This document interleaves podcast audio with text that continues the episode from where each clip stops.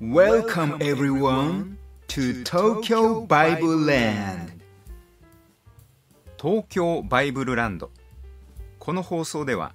イエス・キリストと聖書についてお話しします。皆さんこんにちは。中村明と言います。進学校の牧師科を卒業した高校教師です。二十歳の時にクリスチャンになりました。第25回の今日は自殺についてお話しします。自殺をしたいと思ったことがありますか？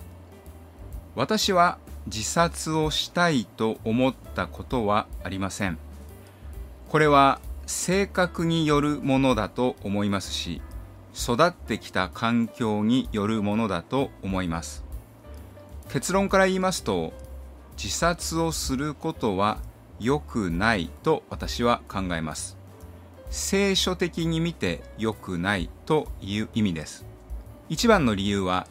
神が人間を創造なさるときに神の形に似せて人間を作られたということです。ですから人間の形は顔の違いは人それぞれあるにせよ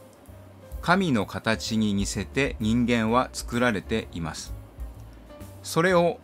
自分の意志で命を絶ってしまう死を選んでしまうというのは創造主なる神に対して失礼なことではないかと考えます。また創造主なる神は人間一人一人をお作りになるときに計画を持ってお作りになっています。この人にはこのような人生を歩ませよう。あの人にはこんな人生を歩ませようというふうに創造主なる神の側には計画があります。一人一人の人間に対して熱い思い入れがあります。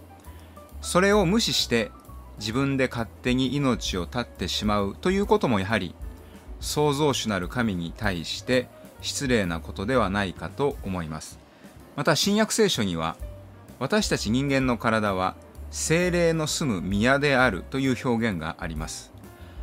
父子精霊からなる三位一体の神。このうち精霊はイエス・キリストを救い主として信じるクリスチャンの体の中に住んでおられると新約聖書に書かれています。私たち人間の体が精霊の家であるとするならばその家を失わせる自殺という行為は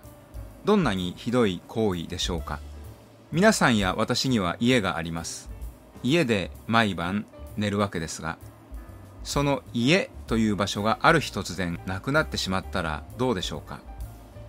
その日から一体どこで暮らせばいいのかということになりはしませんか。家を失うということは誰にとっても大変悲惨なことです。ましてや精霊なる神が住んでいた家を自分の意思で勝手に壊してしまう死に至らしめてしまうというのはやはり神に対して非常に失礼な行為だと思います。また自殺をするというのはもうこの問題には解決はないのだと見切って結論を出して人生を自分で終わりにするということですが神に祈り続けてみるという選択肢を選ばなかったことについても神は悲しまれるに違いありません。何か問題を抱え何か問題を抱えているならば神に対してその解決を祈り求めるというのが一番正しい方法です。神様今私にはこのような問題がありますから解決してください。このようにしてほしいのです。あのようにしてほしいのです。このようなものが必要なのです。ということを率直に神に申し上げる。ということが必要だと思います。神は私たちのどのような祈りをも聞いておられます。そして緊急なことであれば神も緊急に答えをくださいます。助けを与えてくださいます。神の知恵は私たちの知恵の何十倍何百倍も賢い知恵ですから神から知恵を与えていただくという選択を取ることが賢い方法なのです。そしてもう一つ永遠という時間の観点から自殺という行為を見るならば私たちはいい人間であれ悪い人間であれいつか必ず復活の体によみがえって永遠に生きるとヨハネによる福音書の第5章に書かれています。ですから今この地上で生きていることはその永遠の時代に入ったならばほんのひととき夢を見ていたのと同じようなものになります。皆さんは過去に見た夢にこだわりを持っていますか？あの時あんな夢を見たなということを覚えているそんな夢もあるかもしれませんが夢は所詮夢です。私たちがいつか復活の体になって永遠の時を過ごすことになった場合には今地球という場所で過ごしているこの時間のことは夢のようなものになってしまうに違いありません。さてそのような場合に自殺という方法を選んだことに対して永遠の世界に入った後に必ず後悔するに違いありません。今日本人の平均寿命女性は87歳男性は80歳と言われていますがその87年なり80年を生き切ったところで死を迎える瞬間には人生短かったなぁと感じるものだそうです。だとしたら命が続く限りこの地上では生きるというのが正しい選択だと思います。ただでさえ短い人生の中で自殺をしてさらにその人生を短いものにしてしまうということは非常にもったいないような気がします。自殺をする時というのは何か問題を抱えているから自殺をするわけですが肉体と霊魂が一緒にあれば私たちは肉体を通して誰かのところに相談に行ったり誰かに助けを求めたりして解決の方法を求めることができます。しかし自殺をしてしまったら私たちの霊魂と肉体は離れ離れになってしまいます。霊魂だけの状態になって何の解決方法も取ることができなくなったらそれこそ絶望的ではありませんか。自殺をしても霊魂は残るわけです。あなたが今自分は自分なのだと意識できること。私が今自分は自分なのだと意識できること。これは人間に霊魂があるからそのようにできるのですが。霊魂と肉体が離れてしまった後霊魂が肉体を持っていないという状態になったらそれこそ何の解決方法も取れないではありませんか。ですから何か問題があるからといって自殺をしてしまうといよいよ絶望的な状況になるということです。もしも問題を抱えた人が問題を抱えながら悩みながらでも生きていればあの人のために何かしてあげようと動いてくれる人が現れるかもしれません。しかし自殺をしてしまったのならばまあ死んでしまったのだから今更何をしてもしょうがないよねというような気持ちに周りの人もなります。そうすると何の解決もそこにはないということになります。以上のような理由から自殺をするということは非常にもったいない選択であり賢くない選択だということができます。とは言ってもなぜ毎年日本では2万人以上の人が自殺をしているのか。これは自殺をする人の精神状態がもっと正確に言いますと自殺をする人の脳の状態が正常な人の脳の状態とは違うからです。例えて言うならば目の前にいる人から銃を頭に突きつけられた瞬間のような脳の状態。もう自分は今死ぬかもしれない。緊急事態なのだ。という脳の状態になっている。そんなような状態になって自殺を選ぶ人もいます。脳の状態が正常でない場合に人は正常な判断が下せなくなるものですがやはり自分の精神状態がいつもと違うなという風になった場合は心療内科を受診して何らかの治療を受けるということがいいと思います。日本では公立学校の教師が毎年5000人以上精神を病んで休職しています。ということは自分の精神状態がいつもと違うなという状態になったならばそれは自分でもわかるということです。YouTube を見ますとかつて公立学校の教師だった人が公立学校の教師というのはこのような生活をしているのだということを細かく紹介している動画がありますがやはりそのような動画を見ると公立学校の教師は大変だなと思います。YouTube でそのように語っているということは今現在は正常な精神状態なのですがその人が精神を病んで公立学校を退職せざるを得なくなっていた時には脳の状態は正常ではなかったはずです。脳の状態が正常ではなくなったために休職という手段を選ばざるを得なかったのだと思います。ですから自殺をする人というのも脳の状態が正常ではない状態で自殺をしていることになります。よくそのような場合には周りにいる人の助けが必要だと言いますが周りにいる人たちはなかなかその人の脳の状態の変化に気づくことは難しいのではないかと私は思います。なぜなら精神的に落ち込んでいたり脳の状態が正常でなくなっている人が身近にいたとしても外見上はわからないからです。やはり自分は脳の状態がいつもとは違うなということに気づいたならばその本人が心療内科に行く。あるいはキリスト教会に足を運ぶということをするべきだと思います。実は聖書の中にも神に用いられながら自殺をした人が出てきます。一つはサムエル記第1に出てくるサウルという国王です。サウルはイスラエルの国王でしたがペリシテ人との戦いの中で戦場で矢を何本も自分の体に受けいよいよもう生きてはいられないということを自覚した時に自殺をしてしまいます。自分の手で刃物を自分の体に突き通して自殺をしてしまいます。もしここで体に刺さった矢を全部抜いてサウル王の体を治療していたならばどうなっていただろう。ひょっとしたら生き延びることができたのではないかと思いますがサウル王は自害する道を選びました。聖書の中で自殺をしたもう一人の人はイスカリオテのユダという人です。イスカリオテのユダという人は銀貨30枚の報酬と引き換えに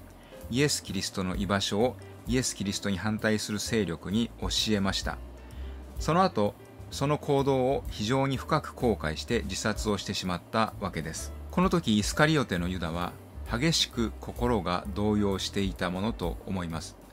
イエス・キリストを救い主と信じて付き従っていたわけですから一時的な金銭の誘惑に負けてイエス・キリストを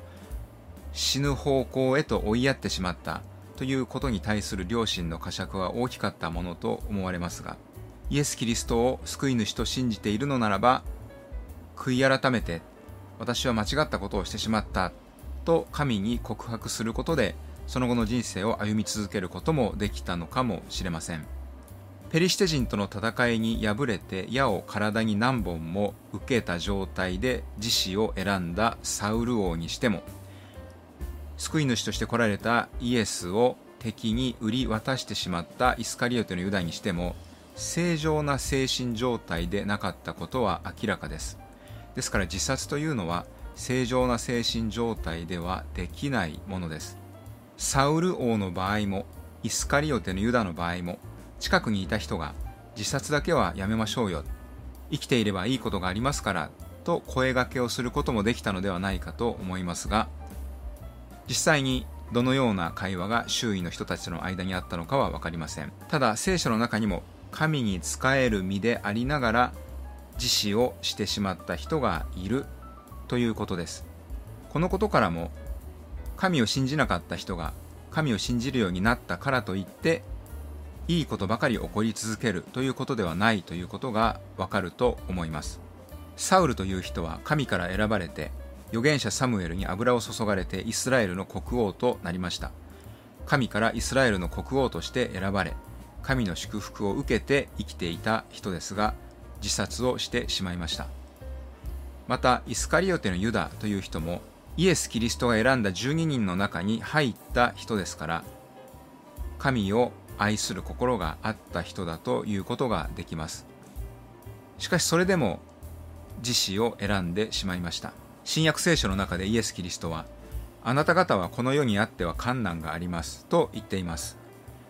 イエス・キリストが言っているのですから本当にそのようになるのです。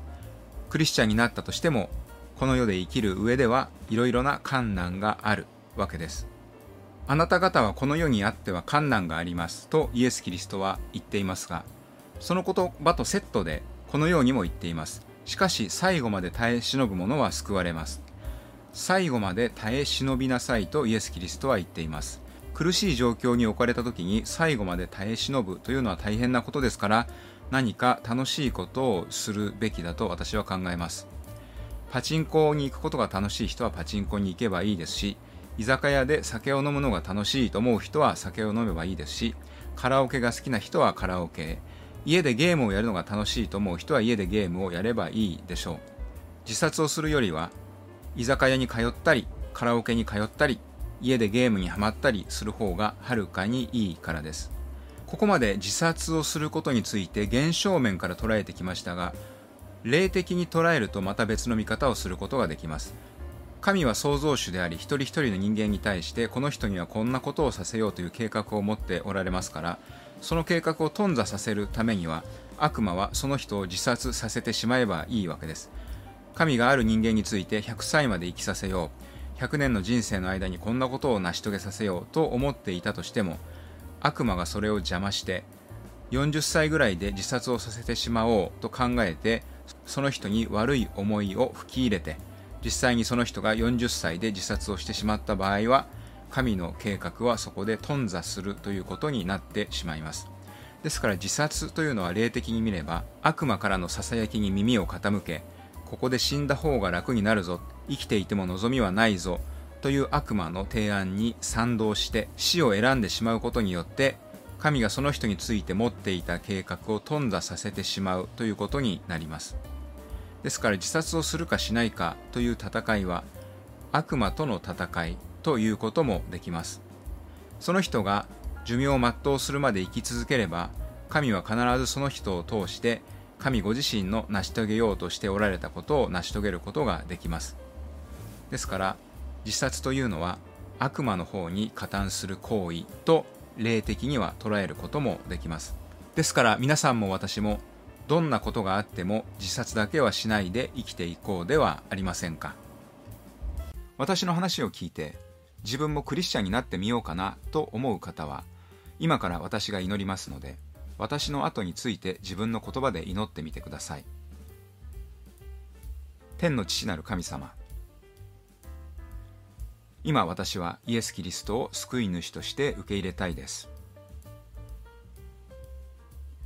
今まで神様のことを知らずに生きてきました。今日からは神様を私の人生の主人としてお迎えいたします。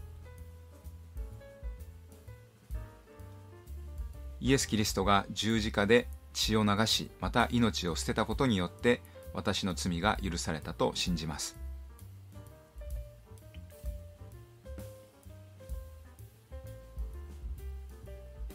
今日から神様の子供として生きていくことを心から望みます。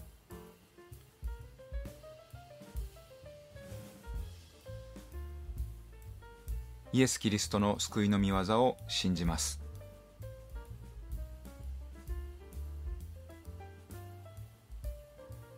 どうか神様私を神様の子供として扱ってくださり